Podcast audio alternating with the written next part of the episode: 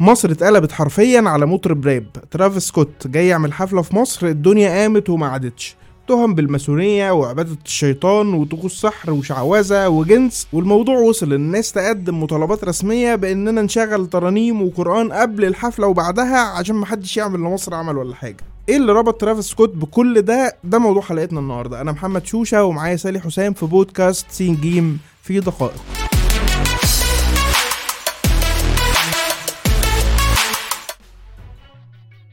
مطرب راب جاي يعمل حفلة في أمان الله يا سالي إيه اللي يطلع عليه كل الاتهامات دي؟ هي أغلب الكلام على ترافيس سكوت طالع بسبب حفلة أو عرض اسمه Astroworld في 2021 وقتها حصل تزاحم في الحفلة ومات حوالي تسعة أشخاص. وطلعت ترندات على ال social media ومنشورات بالهبل بتقول إن ترافيس سكوت كان عامل طقوس شيطانية في الحفلة بتاعته ووقتها زاد البحث عن كلمة Satanism أو عبادة الشيطان بحوالي ثلاث أضعاف المعدل العادي على الإنترنت. برضه نفس السؤال إيه اللي يخلي حفلة حصلت فيها حادثة تدافع عادية بتحصل في كل حتة تتحول للكلام عن الطقوس الشيطانية؟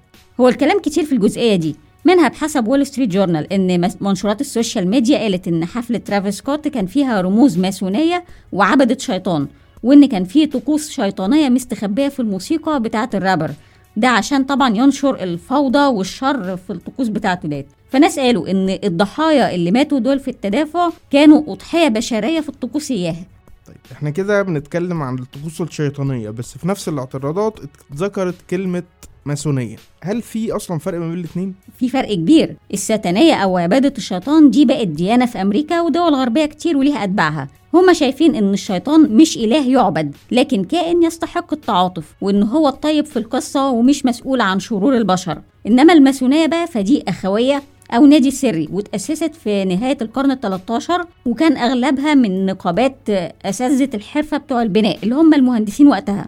وبما إن الهندسة كانت بعيدة عن تأثير التعليم الكنسي اللي كان مسيطر على أوروبا في الوقت دوت فبالتدريج أعضاء الماسونية بقوا هم الناس المتعلمة تعليم علماني مش ديني. الفرق الجوهري هنا إن الماسونية على عكس الساتانية مش بتقبل غير أتباع الأديان. يعني أصلا حرف الجي في الشعار بتاع الماسونية هو رمز الإله اللي هو من كلمة جاد وبيسموه المهندس الأعظم ومصدر القوة العليا اللي بيحث الناس على فعل الخير. ما إحنا مش هنقطع بقى على الفيديو بتاعي فخلينا نحط ال link في ال description ونكمل.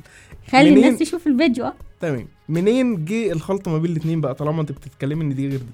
والسر كله في كلمة وحادثة. أي كلمة وأي حادثة. الكلمة هي السرية.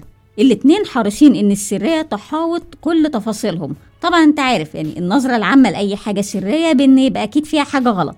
في حاجة بتحصل تحت الترابيزة. بالظبط. والحادثة؟ الحادثة دي بقى تبقى اسمها حادثة آه، تاكسيل ودي حصلت في فرنسا في أواخر القرن التسعتاشر. وقتها كان في صحفي اسمه باسم الشهرة يعني ليو تاكسل وده كان ماسوني واشتهر بكتابات معارضة للكنيسة الكاثوليكية وكان بيتهمها بالفساد وإن رجال الدين بتوعها منافقين بينشروا الجهل. وبعد كده اتطرد من الماسونية فتظاهر إن هو جاب بقى إيه باب التوبة ورجع للكنيسة الكاثوليكية وأنا الابن التائب وخدوني في حضنكم تاني. وعشان الضغط طبعا كان عليه زاد من الكنيسة الكاثوليكية فكان خايف على نفسه في الأول. وقتها ألف كتب لخداع الكنيسة الكاثوليكية. والسخرية منها ومن الماسونيين الاتنين مع بعض يعني وقع الاتنين أكتر يعني. وسمى الكتب دي كشف الماسونيين الفرنسيين وفيها بقى كل ما لذ وطاب من ربط الماسونية بطقوس شيطانية وتقديم أضحيات للشيطان وإن الماسونيين بيقبلوا النساء في طوائف سرية ويعملوا طقوس جنسية. طيب ما الراجل اعترف اهو. لا استنى كان. يعني كان منهم و... وتمام يعني جاب الموضوع من جوه. لا استنى. أنا جايلك بقى في الكلام. الراجل ده اتنشرت الكتب بتاعته في أوروبا واترجمت للغات كتير وقراها مئات الألوف والكنيسة رحبت بيها جدا وتم تكريمه من قبل البابا ليو الثالث عشر شخصيا. لكن بقى هنا حصل ال twist واتضح إن هو لا تاب ولا حاجة وإن الموضوع كله كان لعبة عشان يثبت إن الكهنة دول ناس جهلة وبيصدقوا أي حاجة. طيب خلينا نرجع لترافيس سكوت. هل فعلا الراجل ده ماسوني ولا بيعبد الشيطان؟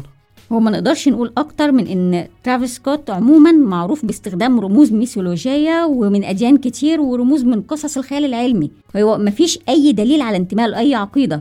هو مجرد مطرب راب وكتير من ال rappers بيعملوا نفس الحاجة ديت. ياخدوا رموز مشهورة بإن هي ليها سمعة سيئة كوسيلة لجذب الانتباه وعن طريق الاستفزاز على ال social media. طبعا إحنا بنتكلم عن حاجات سرية فده على الأقل على قد ما وصل له ال search اللي عملناه. هنا بتكون انتهت حلقتنا النهارده. هنسيب لكم المصادر في ال description كالعادة. لو عندكم أي أسئلة أو اقتراحات إضافية أو مصادر إحنا ما قدرناش نوصل لها ابعتوا لنا على info@دقائق dot net ونتقابل في حلقات جاية من بودكاست سين جيم في دقائق.